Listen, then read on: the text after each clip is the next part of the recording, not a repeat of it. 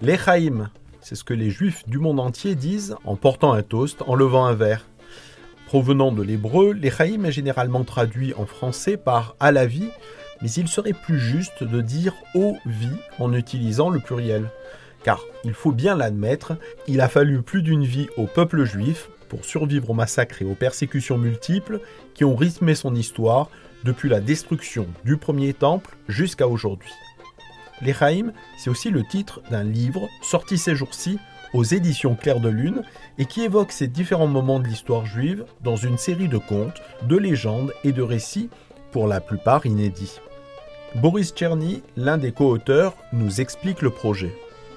Le but du, livre, c'était de ne pas euh, rééditer ou de ne pas faire euh, un énième livre avec toujours les mêmes contes juifs, mais véritablement d'aborder les passages euh, inédits, peu connus sur l'histoire juive, comme l'importance qu'a eu le passage de Napoléon en Russie pour, pour les communautés juives, ou d'autres passages concernant la Shoah, par exemple, parce qu'il y a eu des contes aussi qui, ont été écrits pendant euh, la Shoah, et puis aussi des, contes euh, sur, les, sur les villes de Carpath avec euh, leur rencontre avec des bandits.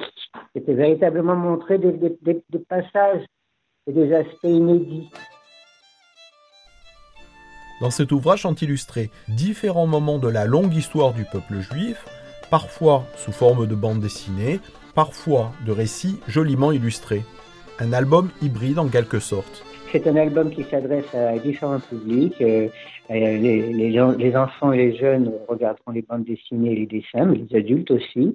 Et puis ceux qui voudront chercher un, matériel un peu plus critique, un peu plus scientifique, tout en, étant légèrement scientifique, mais ils trouveront également euh, matière à réflexion et à, et à s'éduquer ou à euh, confirmer ce qu'ils savent euh, sur euh, différents points d'histoire. Voilà, donc vraiment un, livre à plusieurs strates, à plusieurs, à plusieurs niveaux de lecture, hein, comme convient pour un livre juif, je crois.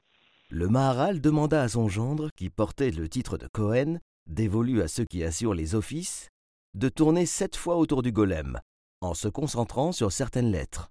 Il fit la même avec son disciple, la tribu des Lévites celui qui avait la charge des prêtres et de l'enseignement de la Torah dans la maison d'Israël. Enfin, le Maharal effectua à son tour les sept acaphotes autour du golem inerte.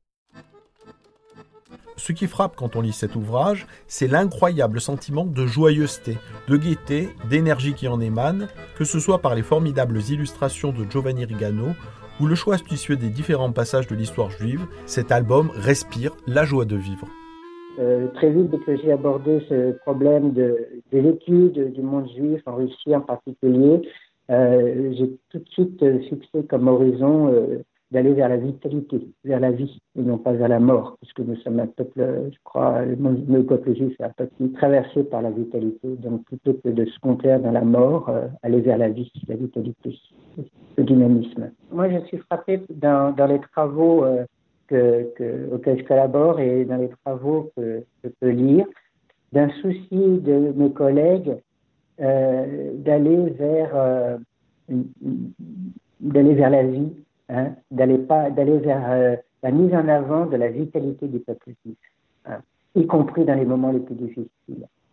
Et ça, ça c'est un phénomène qui est très important euh, en particulier dans les études sur euh, bon, bah, ce que je connais le mieux sur la Biélorussie, sur l'Ukraine, c'est-à-dire de s'intéresser aux plus petits détails de la vie des localités, des régions, etc.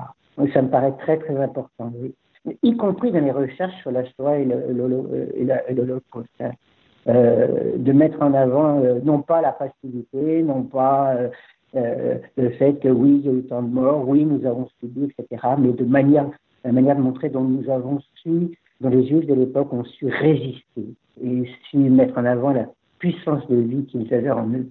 Alors ça, c'est vraiment quelque chose de très important, un courant très important que je ressens actuellement.